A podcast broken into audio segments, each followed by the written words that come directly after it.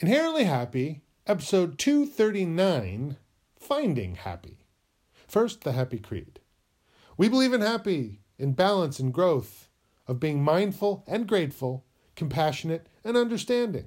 Yowza ha ha, my happy friends.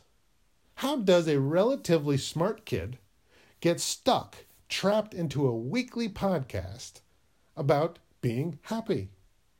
Because of the years of being ignored and disregarded by the faiths and belief systems of those around him. That's how. None of which spoke to me like they spoke to them, which made me feel left out. Others found a calling. Where was mine? So finally, I was forced to make my own. Or did Happy just want me to think that? And really, I am just a happy delivery system, and no more its creator than I am the creator of myself.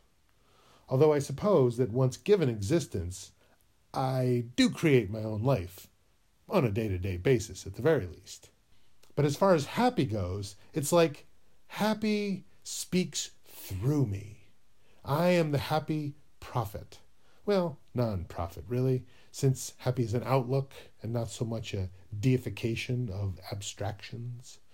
I mean, I don't have any miraculous powers or anything, and I'm not even really sure I fully get happy all the time. But I figure even the attempt at self improvement can be helpful, and so far it has been. So I'll stick with it until it isn't. Maybe I just need it more than other people do. Maybe they get all they need from their own faiths. And that's great. I tried for that too. But upon failing to discover any, had to settle for my own philosophy instead. To date, my happy outlook has helped me cope with the aftermath of my car crash and the resulting catastrophic debt, of my being assaulted and then subsequently being sued by the same guy who assaulted me, if you can fathom that. I can only hope that it was fun for him, although he didn't win, so maybe not. In fact, he wound up getting in trouble for the attempt.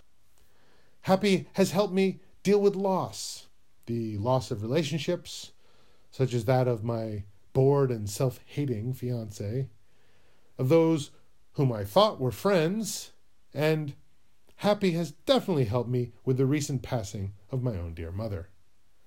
None of these challenges were easy to overcome, of course, nor are anyone's, granted.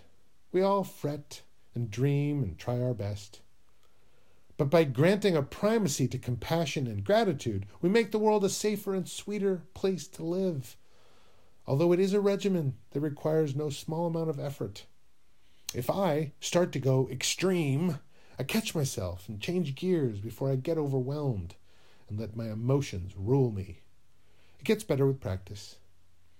I constantly need ways to express my feelings instead of resorting to meanness, which only begets more meanness. I sing along to a song or watch a movie, take deep breaths, draw something, write something, dance, all to reduce the frustration of knowing that mean people aren't always going to be brought to justice. I also work to prevent myself from expressing my meanness to those who may even deserve it but would only provide them with the ammo they're waiting for in order to attack. I try to avoid lashing out in my moments of ill humor, and I work hard to avoid allowing disgruntled thoughts of deliberate ruination to gather in my mind. I don't want to apply terrible and acute pressure to those around me. I don't want to see myself as chaotic since I'm looking for balanced growth, not reckless destruction, which only leads to war. The arts and charitable works are much better outlets than violence and don't tend to involve jail time. Happy helps me. It's not magic, it's work, but productive work. And it frees me from the prison of my own ego, allowing me to tap into the source of my creative inspiration my own personal inner happy, which can occasionally cause both laughter and awe.